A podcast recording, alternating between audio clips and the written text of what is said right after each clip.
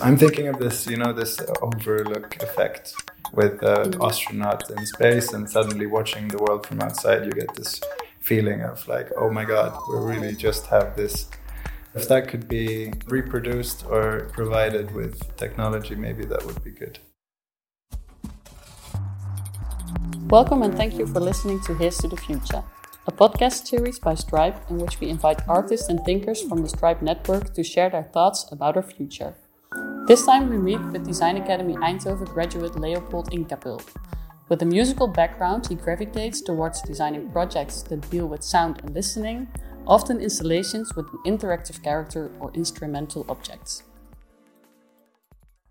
Well, welcome, Leopold. Okay. So nice to meet with you here in Eindhoven.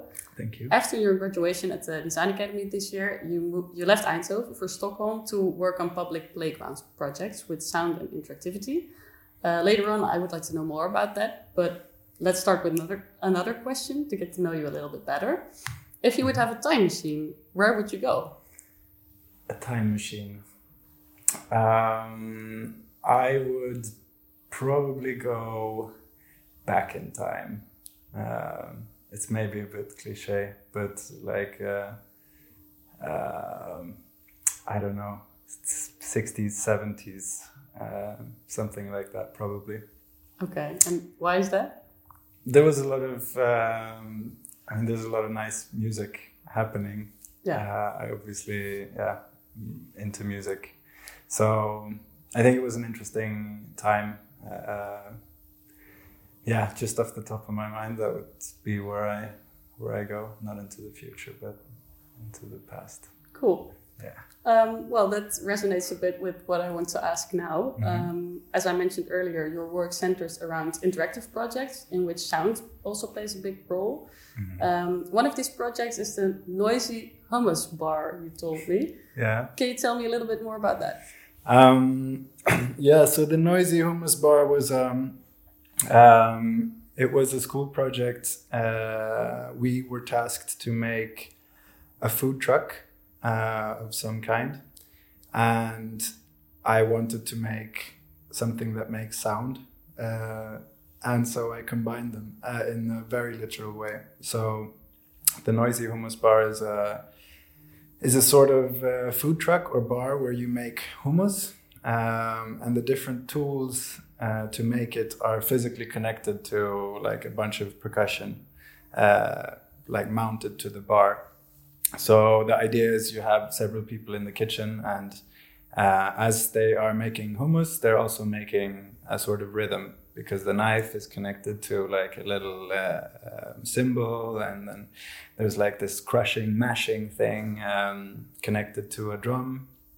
And um, so the idea was that when the kitchen is working, there is also this rhythm happening, uh, and as the sort of uh, chefs get more synced together, it would be like uh, it would also be audible um, how basically like skilled or synced they are in the kitchen. Cool. Um, there was also a seating section for for the guests uh, with sensors in the seats, so that when the sort of seating was full, a full chord was playing. Um, so when the bar is uh, open and uh, working, there is also coming music, and when it's closed, it would be silent. That sounds really funny. Yeah. yeah. And it also has to do with interactivity, another yeah. important aspect in your work. Mm -hmm. And what what is it that interests you about that? Um, I sort of think everything is more um, fun and powerful as an experience if you can interact with something. So, um, like taking part uh, in it, there is something that happens when you can control uh, an outcome. And uh, so designing interactive things is like allowing or giving someone the opportunity to experience something in the way that you have uh, designed it. So it's about sort of, yeah, what I want to create is uh, often some sort of experience or feeling, and then I think it's triggered by this by this interactive part. Another project that you mentioned before uh, when we had contact was the door synthesizer. Mm -hmm. uh, can you tell me a little bit more about that? Yeah, the door synthesizer was um, it was uh, about a course about building interfaces.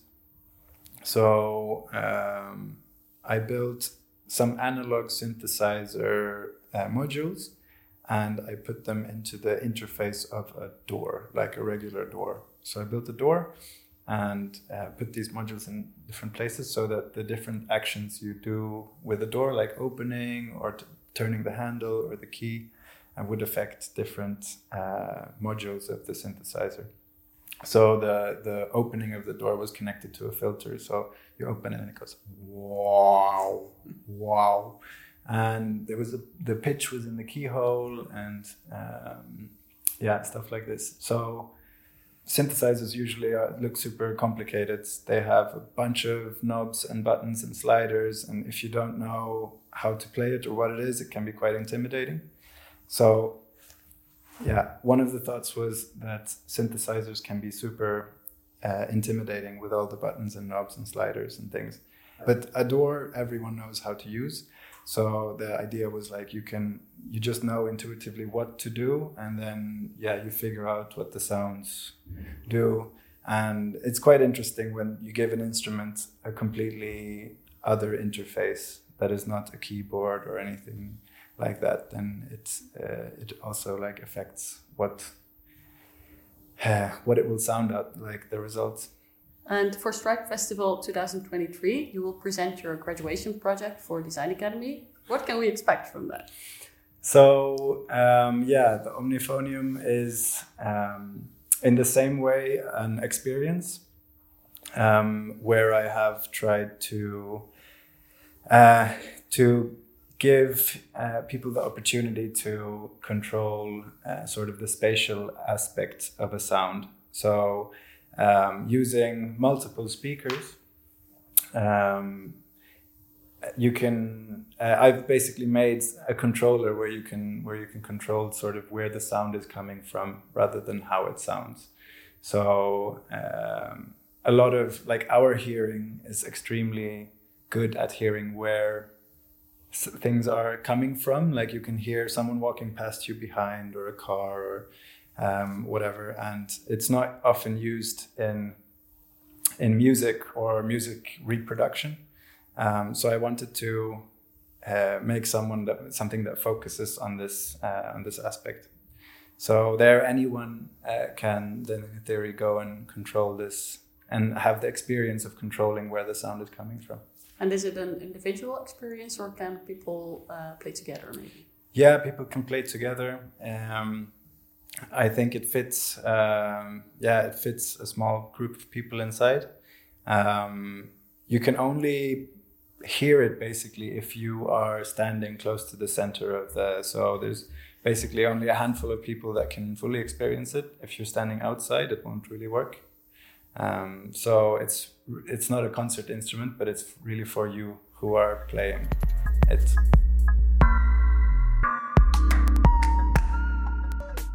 For STRP Festival 2023, the theme is the art of listening. According to you, who or what needs to be heard?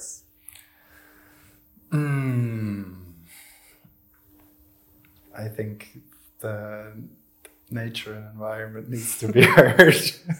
yeah. Um, that's what I'm uh, thinking of. Like a lot of. Um, we listen a lot to ourselves and what we do, um, but not so much to what's happening with the world, unfortunately. So, yeah, that's my spontaneous yeah. answer. And if you look at our future, what do you think we should change maybe to be able to listen better? I mean, in a way, like the problem is that we don't. Um, see and hear uh, particularly the problems, but we live in this like artificial uh, environment that a lot of us in cities at least that we kind of create and control ourselves. Um, so I don't know if it would be possible. Maybe like with this mm, upcoming, you know, VR metaverse type of technology, we can really bring uh, bring ourselves into other environments or bring other environments into uh, into ourselves. So maybe hopefully that would could find a, like a good um, way to uh, to give us. I'm thinking of this, you know, this overlook effect. Have you heard with the mm. astronaut in space and suddenly watching the world from outside, you get this feeling of like, oh my god, we really just have this. And um, so if that could be um, sort of reproduced or or provided with technology, maybe that would be good. yeah, an eye opener for everyone. Yeah, something like that. Yeah. yeah. yeah. And is it something that you integrate in your work as well, like the VR and, and other technologies? Mm, no, um, I really like sort of analog experiences, like what I have been dealing with now. This uh, surround thing. Um, it's in the realm of like ambisonics uh, and stuff, which is uh, like up and coming thanks to or much because of this VR thing. Um, like a 3D soundscape is necessary for like full immersion into VR. Um, but I work with here with a number of speakers rather than like a headset, for example, um, because um, I really like the physical, uh, like the physical immersion into sound uh, like because you listen with your whole body and not just your ears. So I like this when when it's a part of the um, the real world, and um, yeah. But I think sound is a is a nice way to sort of put a layer onto reality.